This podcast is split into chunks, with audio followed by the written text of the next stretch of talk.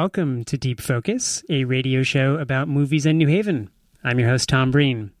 On the first segment of today's show, I'll be joined by New Haven Independent staff writer Allan Appel for a review of The Lost City of Z, a new movie from director James Gray that looks at the life of Percy Fawcett, a real life British explorer, cartographer, and artillery officer who made several expeditions to the Brazilian Amazon in the first quarter of the 20th century before mysteriously disappearing as one does, in the heart of what the British Empire referred to as the Green Desert or the Green Hell of the Amazon jungle. Uh, on the second segment of the show, I'll be joined by Lyric Hall's Joe Fay and filmmaker Laura Colella to talk about two movie related events that will be taking place at Lyric Hall in Westville this weekend. This Saturday, we'll see Magnetic Fest 2, a VHS swap meet and screening day organized by Fay. And this Sunday, we'll see a screening of Colella's 2012 indie comedy Breakfast with Curtis followed by a conversation with the filmmaker and the cast. But first, I'm very happy to welcome back to the show Allan Appel. Alan is a staff writer for the New Haven Independent uh, and will be helping me chat about the lost city of Z. Allan, welcome back. Hi, Tom. Z, Z, Z, Z, Z. Uh, very profound. I'm looking forward to the other 25 letters of the alphabet later. or they, as they say, as they say in the movie Zed. Ah, yes, right. This is a British film, after all. Um, okay, so based on a 2009 nonfiction book by New Yorker staff writer David Grann, The Lost City of Z follows or falls within a, a well-worn subgenre in the history of adventure films: the white man's journey upriver into the heart of the jungle in search of conquest, glory, intended knowledge of the world around him, and unintended knowledge of himself uh, Apocalypse Now, Aguirre, The Wrath of God, and last year's Embrace of the Serpent all represent kind of different variations on this conceit, each applying enough sustained pressure on the protagonist as his journey progresses to demonstrate the incredible hubris, insanity, and futility of such enterprises. Um, but I think what distinguishes The Lost City of Z, to my mind at least, uh, is how surprisingly straight Gray plays it as he follows his flawed hero back and forth across Europe and Amazonia in the early 20th century. Yes, the adventures of Percy Fawcett, played by Charlie Hunnam, offer plenty of fodder for criticism of the racism, classism, and hypocrisy of the British Empire. But I think the overwhelming impression that this movie gives uh, is, over the course of its two plus hour runtime, is that there's something kind of tragically, poetically noble about the era of the amateur explorer. Here's a man who sacrificed everything his family, his career, and even his life in pursuit of a lost city of culture and civilization that he thought would bring mankind a bit closer to empathy or bring himself a bit closer to an understanding of his natural and social environment. So Fawcett, in this story at least, is a romantic and an artist, however unrequited. So, Allan, as you watch The Lost City of Z, did you find yourself yearning for more adventure into the heart of the jungle alongside Fawcett and his crew? Or were you ready to hang up your walking stick and maybe take a pass on this next trip to El Dorado? Mm, no, I think you really put it in in the right context. I really wanted to to like this movie. I think more than I did because because uh, I love all its antecedents, and um, but I, I think for I think for me the the uh, you cited sort of what, what two what two of the problems are. Well, there, there, are a lot of there are a lot of problems with this movie, and but there's a lot of good stuff also. I think the I think the window that it does open on, um, you know, the, uh, the the tail end of the Victorian eras, trying to uh, check out the last savages among us, and uh, you know how the the old guard and, a wonderful scene in the film says uh, why are you doing this, uh, Percy? Uh, can, can, can, do you imagine savages in Westminster Abbey? And of course, he does. But my problem is that is that um, to make this kind of thing credible, especially in this film, which is different from Apocalypse Now, and even uh, I was thinking of one of my favorites, you know, King Kong, uh, where they go with Fay Wray, is that this is not one single expedition. This is uh, essentially like 20 years or a man's whole lifetime three or four or five expeditions from his first one, uh, culminating in the one in which he dies with his son. So, in, in many ways, it, it, in order for the adventure genre and, and the, the, you know the pursuit of the unknown or the romanticism or, or, whatever the motivation is to work, and we can talk about if that motivation is somehow um, credible or carried through. The problem is that on some level, it's a biopic uh, struggling to be an adventure film and you know that that is an in- interesting line of critique on this. I, I actually um, that was one of the parts of the movie that I maybe appreciated most in that this movie, I mean, James Gray has spoken in interviews about this movie about his admiration for the films of David Lean, the Oh, Dr. yeah. Zhivago, Lawrence of Arabia, um, these kind of grand historical epics that do take place over, you know, decades. This isn't just one adventure upriver, but rather an exploration of these kind of themes and ideas that z- exist uh, in certain kind of important historical epics. And, Yes, the, and yes. it's the way that, you know, we were talking about a, a pretty mediocre movie last year called The Free State of Jones with Matthew McConaughey that was kind of a, a Civil War and Reconstruction era drama. And even though we were kind of mixed on the actual execution of the movie, I think we both appreciated the ambition of that story and trying to tackle, you know, decades in the life of someone who experienced, you know, all of these different eras in the history of slavery. I think that applies to this And- exactly and, so. I, I think I think that uh, this is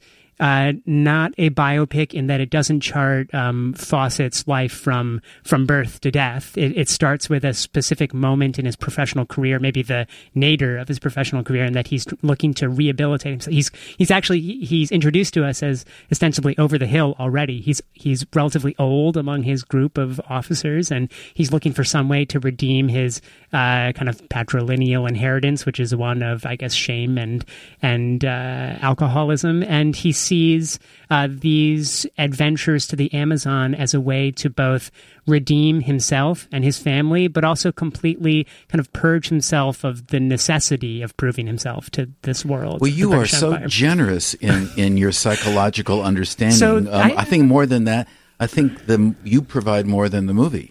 Well- Be- be- because in that initial scene, which indeed does take place in 1905, when he's leading a bunch of younger officers in some sort of fox hunt or deer hunt, he outrides them and outshoots them and comes back with the prize. But what his issue is is that he's going to be embarrassed to go to the ball with his beautiful wife, played by Sienna Miller, who's always nice to look at. And Oh, I thought she was wonderful in this she was wonderful. well. yeah, yeah. But but he he says to her, "I have no medals," and and so uh, it, it, as the movie progresses, it really.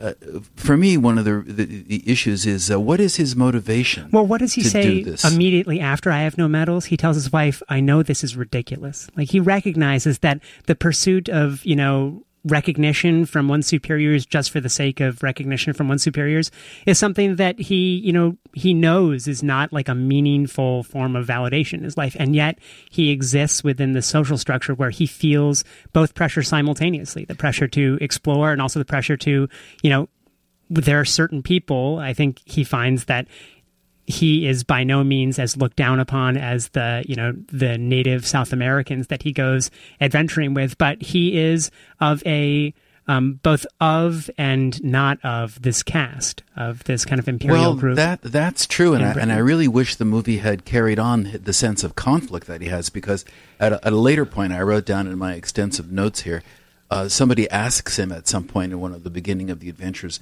"What did you hope to achieve out there?" And his answer is, "I don't know," and it, it's a kind of "I don't know" that, unfortunately, is really "I don't know." so I, could, you so know, that was my that was my issue. What what drives him? Uh, you know, uh, I I just wish I had that feeling that you get from you know Martin Sheen or uh, Brando. or Klaus Kinski or something. any of any of those Herzog movies. guys, yeah.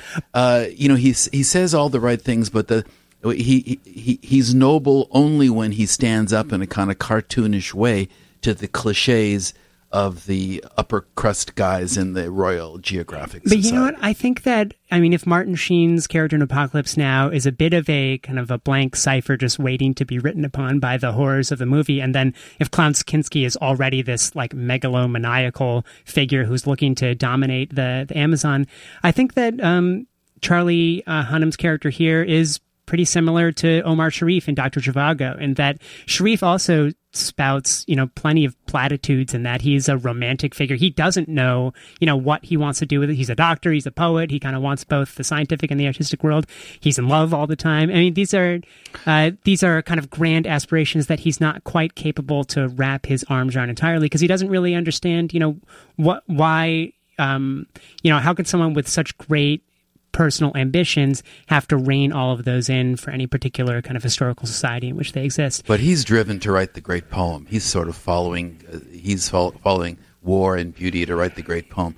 This guy, uh, remains confused, or or maybe one of the issues is, uh, and it's a, so it's uh, allied with this is maybe it's a question of lugubrious acting.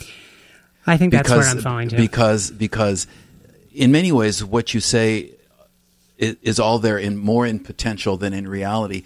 I, I just find him wooden when he deals with his conflicts about uh, his many returns uh, home, and you know um, he doesn't spend time with his kids. He's wooden with his wife. It's almost as if he he you know if I was psychologizing this film, if I was psychologizing this film, I would say that um, he he's just like a adolescent who you know got himself into the required family life, and he just wants to have adventures.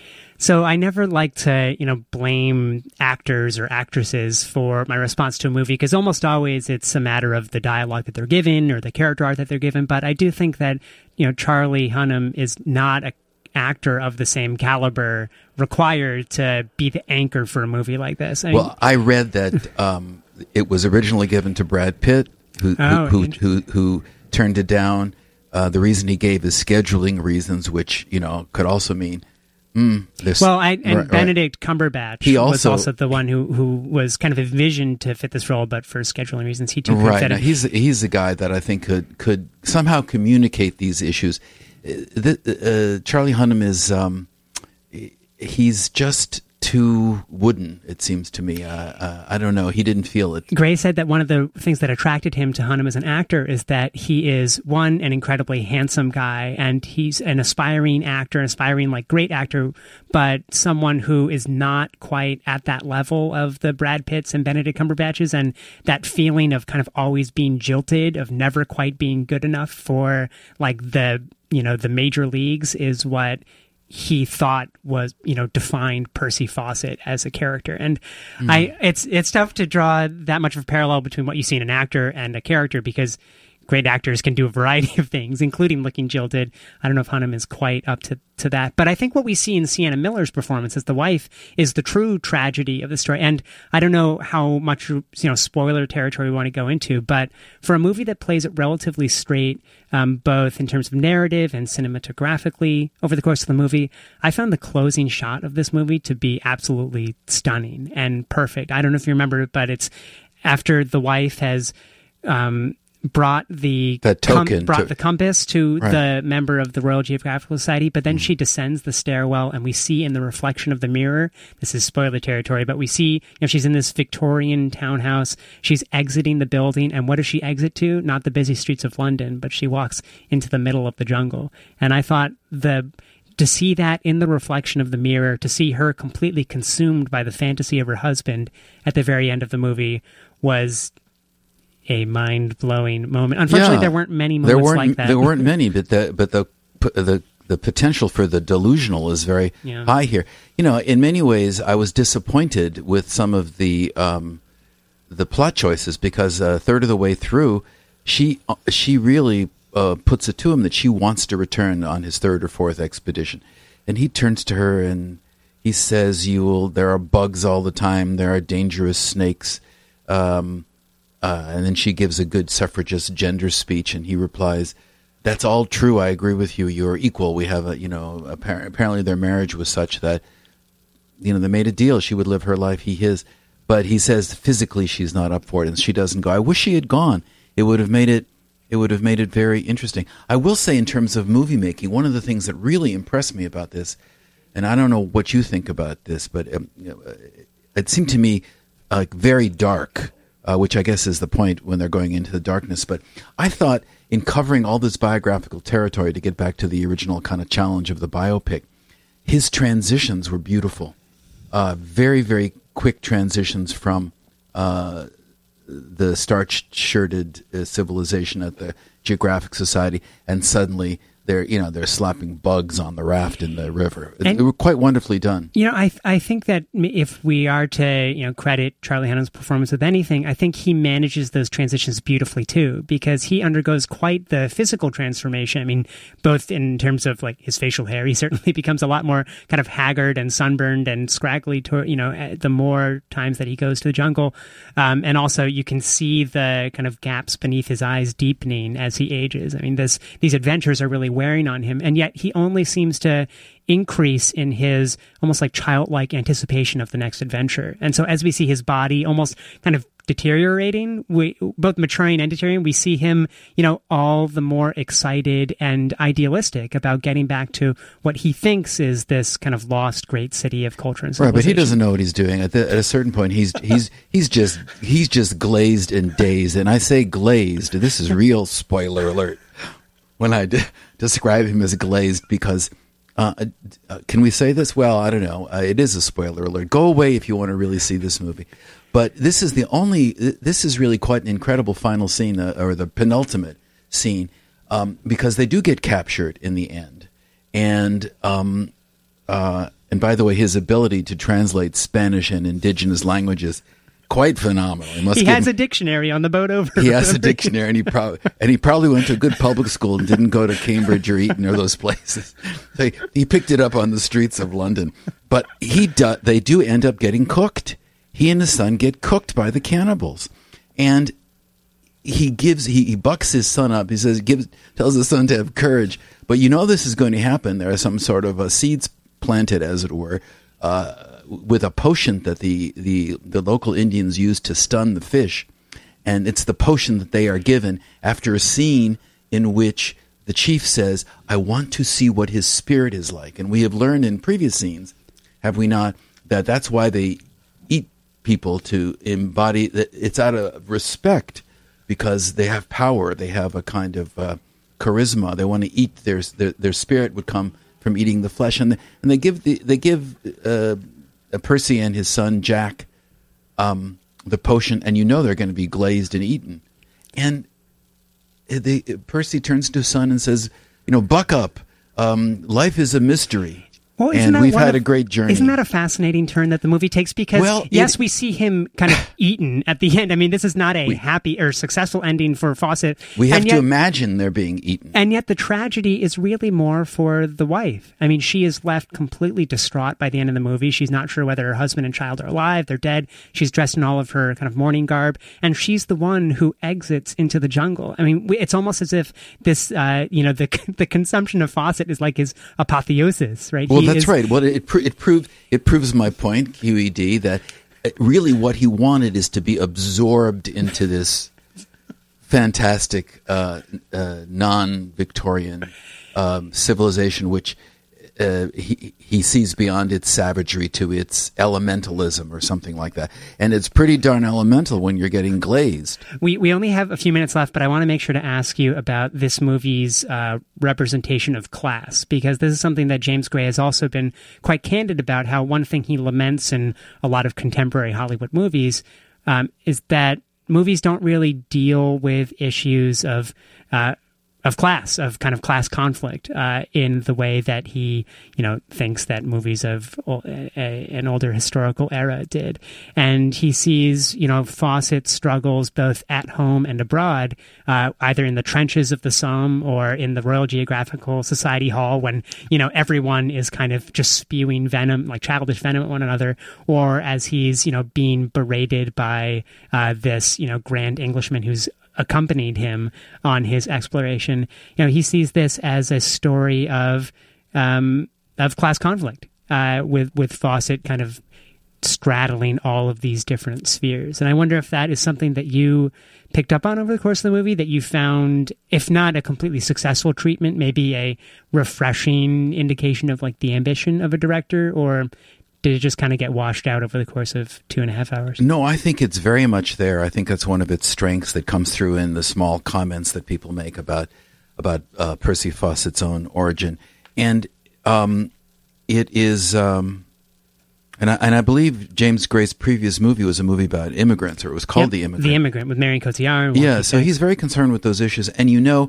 the entire era that this movie really, uh, to give it credit, the the era that it opens up to us, this era of great exploration, uh, and and they're, they're, they're, you know, Fawcett's last expedition uh, apparently is followed by millions of people because it's being funded by newspapers to sell newspapers, and there are many references to um, uh, the Americans leading an expedition in the Arctic or the Antarctic.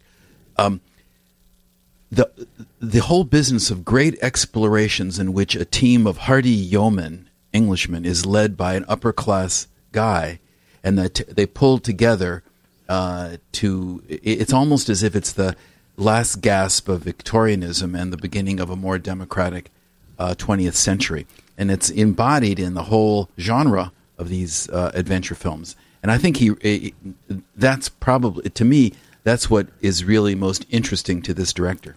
We we have to wrap up our conversation now, but I do want to end on something that I didn't think I'd ever end uh, a, a, movie review on, and that is a quote from a Rudyard Kipling poem. and as which know, they quote in the movie, which like this is the one they quote. There's an 1898 poem called "The Explorer" that uh, that Fawcett's wife kind of writes to him, and he reads as he is going on his first expedition. And I think it's so you know, even though it is a little. Uh, I don't know, it strikes me as a little kind of childish and maudlin. It seems so appropriate to like the grand ambitions of this character. And it goes, something hidden, go and find it, go and look behind the ranges, something lost behind the ranges, lost and waiting for you, go. And I think that Gray manages to capture the complicated nature of that call uh, in this movie. However, you know, successful we think Hunnam's performance is, or however long or kind of bland at times this movie is, I think it captures that that ambition to explore in all of its you know complicatedness. And you're going to end without letting me recite uh, Kipling's "The Road to Mandalay." you, can do that as I fade you out, Allan. No, you maybe you want to give us one. Uh, the Road to Mandalay, where the flying fishes play, and the sun comes out of China, lying across the bay. Uh, da da da da. Come back, you British soldier. Come back from Mandalay. See, pr- Beautiful. Allan, thank you for coming on the Pleasure. show. Pleasure. Thank you. we'll talk with you next week and coming up uh, next, a conversation with Joe Fay and Laura Colella. But first, let's hear a little bit of Ellison Jackson.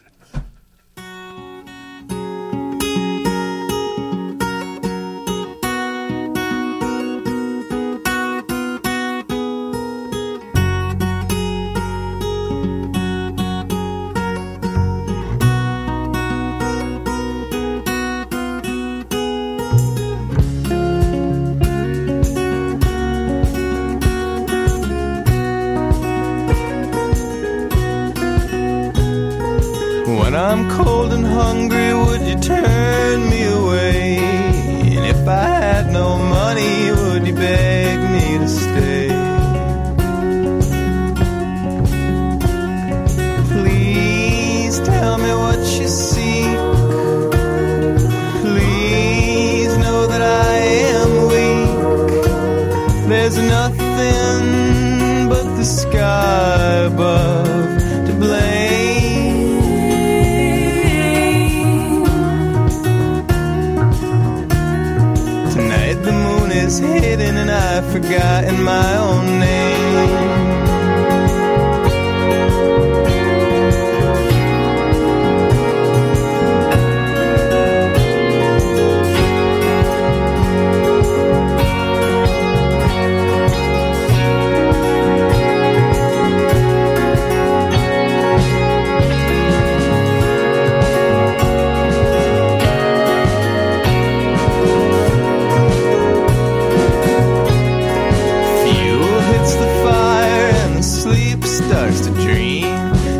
Once you've expired, then all is what it seems.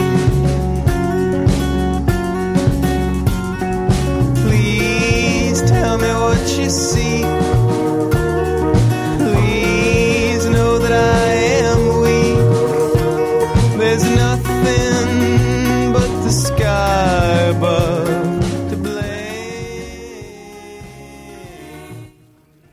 Welcome back to Deep Focus, a radio show about movies in New Haven. I'm your host, Tom Breen. For the second segment of the show, I'm very excited to welcome Joe Fay and Laura. Laura, how do you pronounce your last name? Maybe I should probably ask you right up front. Sure, Colella. Colella. Perfect. Okay, I'm happy to welcome Joe Fay and Laura Colella um, for a conversation about a few movie related events that will be happening at Lyric Hall this weekend. Uh, Joe Oh boy, I wrote down bookseller. I'm not sure if it's bookseller or book buyer for William bookseller. Reese. Bookseller. Well, both really, both. but yeah. Joe, Joe Fay is both a bookseller and a book buyer for William Reese Company and a movie programmer at Lyric Hall in Westville. And Laura is a filmmaker currently based out of Vermont. He asked with a question uh, no, mark. Providence. Uh, based out of Providence. Okay. Um, and the director of the 2012 indie comedy Breakfast with Curtis. So, Joe and Laura, welcome to the show. Thank you so much for, for hopping on. Thank you for Thank having you. us. Okay. So, Joe, I'm going to turn to you first. Uh, Sure. There are a few events uh, happening at Lyric Hall this weekend. How about could you give us um, an introduction to, to both? So what, what's happening on Saturday? What, what's happening on Sunday? Sure thing. Saturday is the second installment of an annual VHS swap meet and screening day. So we're going to have Lyric Hall, the front room. It's a little different than it was the first time around. So the front room will be set up like a living room with an old tube TV and a VCR playing a couple of movies throughout the day. And then the uh, the bar will be open, opens at noon, and then the in the theater is actually where the the VHS swap is going to happen. So we're going to have tables set up all over, uh, all uh, sort of around the perimeter of the floor, and that's where the action will happen. Um, and then Why did you decide to, to switch it up? because I think I need more room for the the swap meet than the screenings. And the way we did it before was to sort of cram everybody in that front room, and uh, it was wasn't as conducive to shopping and trading and talking and, and commiserating as it was as it would be. I think this way. We'll see how it goes. Maybe it'll backfire on me. I don't know. But it's a bigger. The theater space is actually you know a bigger, more open space. So I thought, well, let's just line it with tables and throw up some. Uh, we'll have music playing throughout, except in the front room where the movies are happening. So we'll have music going over the PA in the bar area and in the theater, and then we'll be playing uh, trailers on the screen while we all shop for VHS and trade buttons and and buy T-shirts from Best Video and things of that nature. The, so this is the second Magnetic Fest. Uh, the, the first one, you I think it was about a year and a half ago. Year and a half ago now, yeah. uh, back in October of 2015. Right. Uh, how has it changed? Uh, what what vendors are going to be at, at this one that Right. I, either were or, or weren't at the previous one? Yeah, we're going to have, from the people I've heard from, we're going to have three or four of the same vendors as were there for the first time. Um, the the first Magnetic Fest, the the director and, and a couple of people involved with re, the docu, the VHS documentary Rewind This were there. Uh, they won't be there this time, um, though they send their best. Uh, and then uh, we're going to have a few new people, including uh, Vinegar Syndrome, who's one of the sponsors, and Best Video Hamden, uh, who is also one of the sponsors. So Best Video will be there pulling some stuff out of their vault uh, and in their storage space. And I've seen they've posted some things on, on social media that uh, I can't wait to, to see, to be honest with you. And Vinegar Syndrome will be there selling um, not VHS. They they do a little bit of VHS, but they'll be selling their uh, you know their their um, restorations on Blu-ray and then T-shirts and buttons and you know it's just gonna be a fun day of sort of '80s pop culture And when when does it open? When does it close again? It starts. It, it, it's at Lyric Hall on Saturday from 11 a.m. to 4 p.m. Uh, we we also tightened the schedule a little bit because last year it was it was uh, seven hours long and it was too much. You know, So even though the first Magnetic Fest happened about a year and a half ago, you have done you, have been busy in the interim uh, at Lyric Right. Hall, and that we had you on a few weeks ago to talk about Strange Cinema, which Yeah. is kind of a maybe a spiritual brother or sister uh, of this event, and It that is. you and Alex DeCoulis from Strange Ways Right. had a uh, one area where you had kind of vendors selling pins, patches, VHS, and then you were also screening movies. I think in collaboration with Vinegar Syndrome in the back. And, and then Alex, I forget the name of the kind of pin and patch fest that Flare he, Fair. Flare Fair, yes, Yeah. that I went to and enjoyed. Yeah. But um, do you feel like you're there's any kind of synergy between these events? Do you feel like you're building up a better understanding of, uh, or maybe creating more excitement about these Yeah. types of events at Lyric Hall? definitely that's what and that's what we're trying to do with Strange Cinema is sort of do Flare Fair. Uh, I think Flare Fair might. I don't want to speak for Alex, but I've heard in the wind, not from him, but I've heard in the wind that it may be uh, twice a year now. Um, I don't know if we could do that with with Magnetic Fest, though. I have ideas to expand it and uh, beyond VHS to sort of a an analog media fest fair, you know, festival celebration, records, you know, movies, etc. I'm not sure we'll do that, but uh, for now, it's a VHS swap or it's a you know cool stuff swap that that where VHS is the anchor. Um, and um, yeah, I, I think that strange cinema is designed to sort of keep keep people coming back to Lyric Hall and reminding them about things like Flare Fair and Magnetic Fest, and also to celebrate the types of things that each celebrates. You know, the the analog media, the the the patch, the button, the the physical object uh, as as a piece of pop culture and pop culture history. The I I think that may uh, function as a, bit of a good transition over to the event on Sunday because central to the movie in in uh, that you'll be playing, Laura's movie, is a kind of a deep bond that is formed around a love of movies. I mean, a, a bond Right. between two kind of unlikely friends, both generationally and also temperamentally, who who find some some way to to communicate and and really develop a friendship over um, over physical digital uh, media. Um, May, I, I don't know who wants to answer this question first, but how um, maybe Joe, can you tell me what is happening on Sunday, Sure. and then I'll turn to Laura and may have her introduce the movie to us and the listeners a bit. Absolutely. So Sunday at 1 p.m. at Lyric Hall again is a free screening, uh, and I should also mention Magnetic Fest is free. Um, and so we have a free screening on Sunday of uh, this. I I just can't explain how how much I love this movie. It's this ostensibly coming of age story, um, but it's so much more uh, about this uh, group of bohemian and you know i don't want to say too much. I'll let laura d- introduce her own movie. Um, but yeah it's it's sunday. It's at uh, it's at lyric hall. It's 1 p.m it's breakfast with curtis. Out, I, okay, I think that's the the ball is teed up for you, Laura. If you could, why don't you tell us a bit about um, what Paul Thomas Anderson described as was it a, an absolute delight of a movie? Or Yeah, there's smile a, wonder- from a- beginning a to wonderful end. blurb from Yeah. that director. But um, can you tell tell me and listeners a bit about uh, Breakfast for Curtis? Breakfast with Okay. Curtis. Sorry. Sure. Um, actually, I was wishing uh, Joe would tell what it was about because for filmmakers, it's like a hard thing to kind of like launch into uh, what it's about. But um, but uh, basically, yeah, it's about a, uh, it. As Joe said, it's ostensibly a coming of age uh, film, but I really think of it as a film for grown ups uh, and not and not so much. Um, it's not really focused on this um, teenage boy as much as the community of people around him. right Um, it, it takes place in two houses, uh, neighboring houses. One is a three-family house with a couple on the first floor, a couple on the third floor, and an elderly woman on the second floor. And then next to them lives a couple who have a very introverted, um, anxious, somewhat uh, teenage boy who's he, he's about 14. And um, At the beginning of the yes, and gifted. And um, at the beginning of the film, we see a flashback from five years ago, basically, where there's a conflict when Jonah was about nine. Uh, um, Jonah's the actor, actually. uh, when Curtis was about nine, um, he had a conflict with the guy who was on the first floor next door, basically.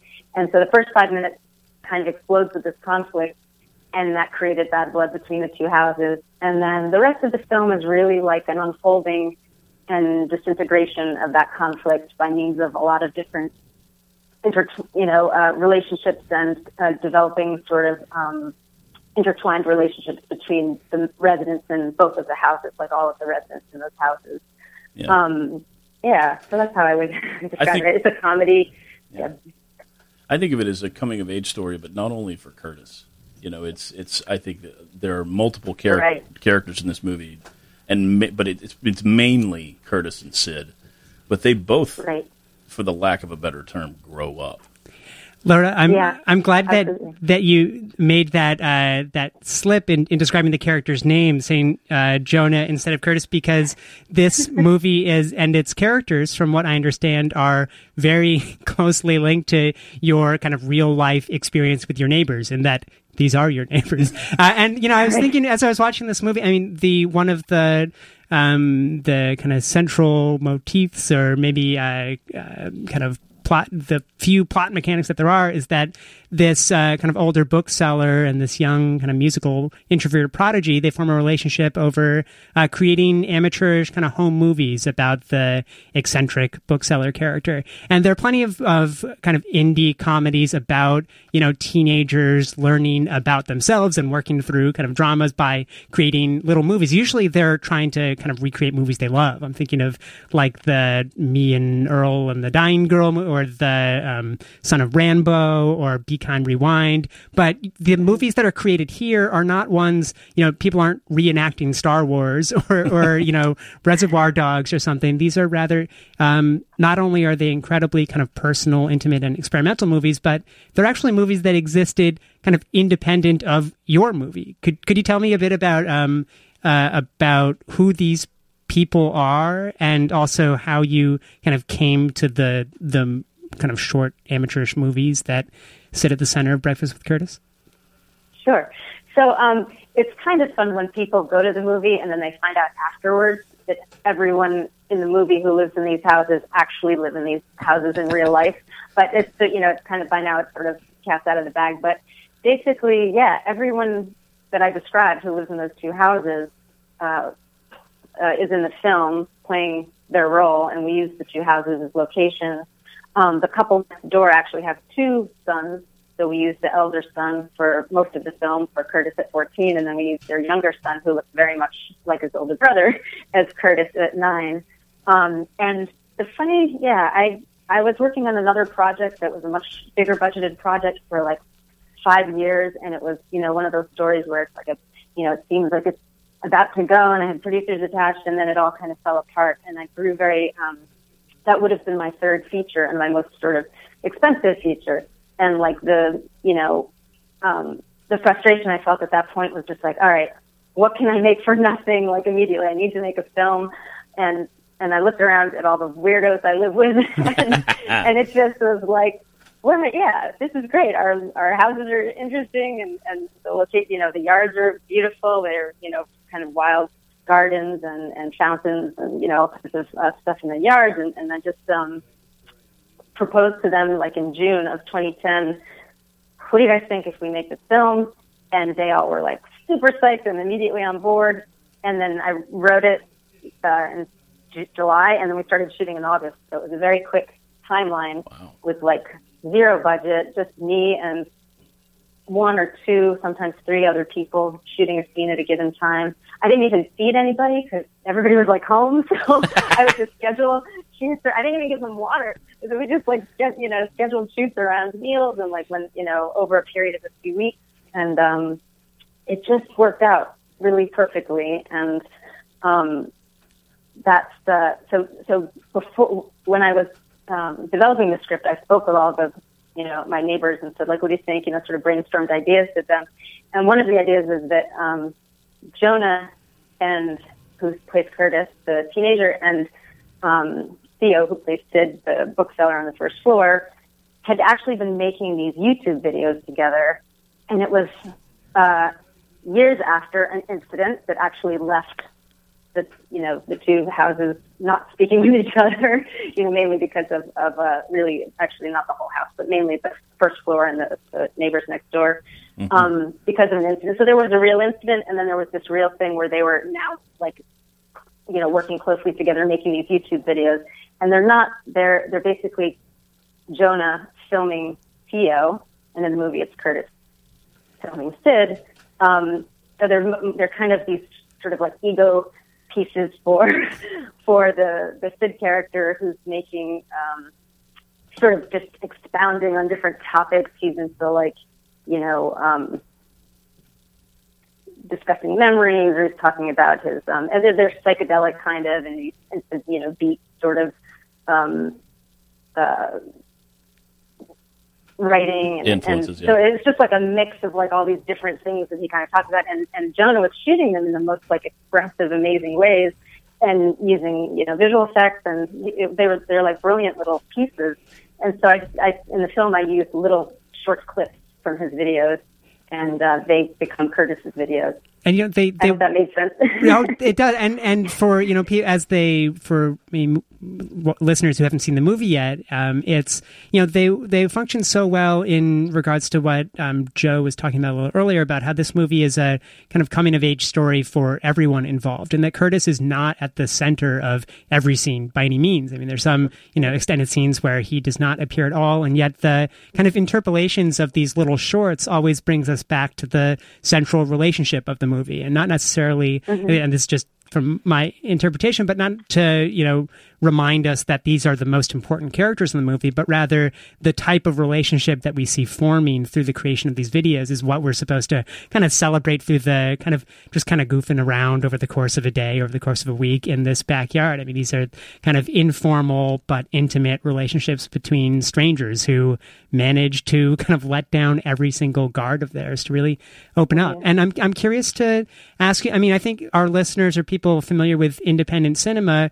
Um, it will it will be pretty understandable that filmmakers without a big budget turn to their friends, their neighbors, their family, non-professional actors to kind of populate their their movies. But I wonder what kind of challenges and maybe benefits there were to working with you know a group of people who you knew um, who were kind of living next door, but also asking them to play characters so close to their real life personalities. Is is it um, was it a was it ever was there ever any conflict around saying you know someone saying this is not how I see myself and I, I don't want to or this is or this is too close to me and I feel uncomfortable or uh, how how did you get people to play kind of variations on who they are in a fictionalized environment? Um, I just wanted to uh, rewind quickly about something else that came up, uh, uh, and then and then answer your question. But um, just in terms of what Joe was saying about it being a coming of age tale, and, and that you know different characters grow up in the process, um, and, the idea of incorporating these clips too. It's also really about like the creative process and and and creative projects, and and the idea that you know this this sort of uh, is a seminal summer for Curtis, but it's really a seminal summer for everybody in the film, and it's kind of the idea that like at any time anybody can like transform, you know, their lives and, and come together and uh, just change. And change, they, you know, uh, What they don't, yeah, what they don't. Like in the middle of the like movie, or what they want to. in the middle of the movie, there's that scene where you know Sid finally admits he's wrong about something. You know, there's the I, I won't. It's not. I don't think it's. I'll ruin anything by saying, but it's. It involves a swing. You know, and he sort of. And it's this moment where you know, and one of the other ca- the characters comments that you know, my gosh, Sid changed his mind about something. And yet, I think the the kind of light touch of this movie is that it uh, those pivots are never like really dwelled upon. Right? Someone admits a mistake, and then we move on Yeah. kind of fluidly to the next scene. And same with that the revelation uh, of the um, something that the dad character has been doing. Right? There's um, a sort Right. of conversation around it, but Right. then we just kind of move on into the rest of these characters' lives. And there's something very refreshing about that in a in a cinematic world where there's constant conflict around revelations. Right. Thanks. Um, And and just uh, in terms of your question about how people felt about, um, but you know, every I really wrote with everyone's voice in mind, and people think they're you know real actors, and you know I kept this project kind of a secret from. I have an agent in in California, and I didn't tell him about it, and I just showed it to him when it was all finished.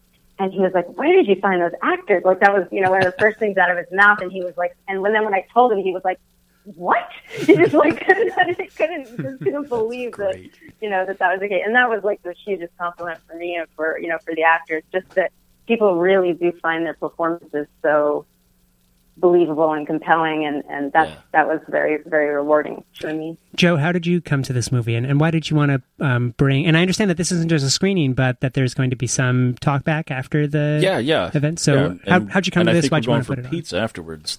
After that, so we'll see. Um, Yes. Well, yes. yeah. Okay, good. Um, the, I came to this movie. It's. Uh, I'll try to tell the short version. Um, I got a. Uh, I got a, a tablet that had 3G capabilities, so I could watch movies remotely. Well, not just because I could watch rem- movies remotely, but that was one of the uh, one of the, the positive sort of side effects of it. So I'm sit I'm sitting on the train to New York one uh, on Christmas Day 2015, and I had just gotten Fandor and so what I did was search. I love books. I love movies involving booksellers because I work in the I work in the field, and I, I'm you know a professional bookseller. So I always kind of go to new streaming sites and try to find eh, are there any movies about booksellers. Fast forward to finding this movie on Fandor, and I watched it, and I was just. I mean, literally, I was just, when I was when I wasn't laughing, I was smiling. It was just this this ray of sunshine in, into my movie viewing life and I I, do, I did something with that movie that I hadn't done since the '90s, since like The Usual Suspects, which was when it was over, I started it again, And I because when the usual suspects happened, I went, wait, what? What was that? And sort of had to go back and try to figure out how it got me. And so I did in a very different way. I did that with Breakfast with Curtis. It was such it was so such a positive, life affirming, you know, experience watching this movie that I just had to do it again. And so, you know, I was doing things for Lyric Hall, and I've actually been trying to get Laura down here for a, over a year, a year and a half since, since before I went to work for the Alamo. And now that I'm back here, I wrote her again and I said, "Can we please do this? Because I just I want people to see this movie. People need to see this movie." And there there is there is this there is this sort of online groundswell of people who like have seen this movie and just love it. They just and you know people people want. I've talked to people who have seen this movie and it's like they just they watch it and they want to be there. You know, and, and I do too. And I, I've lived in a place much like the Purple Citadel, and it's it's it's so much fun to be around these types of people. And this is a movie that just captures the spirit of them absolutely perfectly. Well, Laura, I, I want to give the the last word to you, and we only have about a minute left. Um, as you know, as the filmmaker and also as an actor in the movie itself, uh, I wonder how you you think about this movie. Kind of what jumps out at you about Breakfast with Curtis as you reflect on it. Um, now, I I mean the the IMDb date for this is 2012. I imagine you were working on it um, before then, but um, looking back on it these years later. Uh, what what jumps out at you, and what, what kind of about that experience informs your current career as a, a filmmaker and, and writer? Well, I just, you know, the response like that Joe had was absolute. That that that's really has, you know, hearing responses like that have just made me feel so good about this film, and that it is, you know, putting something positive out in the world without being sappy or kind of like uh, sentimental or. So I just, you know, I just want people to have a good time. It's Yeah. fun. It's It's summery. not cynical. It's not Um, ironic. Yeah, snarky.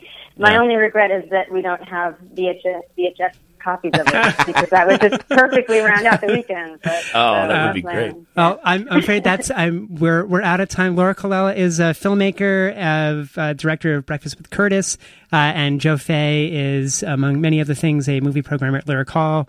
Check out the Lyric Hall website. We will post a link to it on the Deep Focus website at deepfocusradio.com for all of the great things happening there this weekend. Uh, Laura and Joe, thank you so much for coming on the show, show to chat about uh, these movies. Yep, lauracolella.com, Thank by the way. Ah, Thank you. Perfect. See, see you Sunday, Laura. okay, yeah, see you soon. Thanks. Bye bye. Bye. Bye. Bye.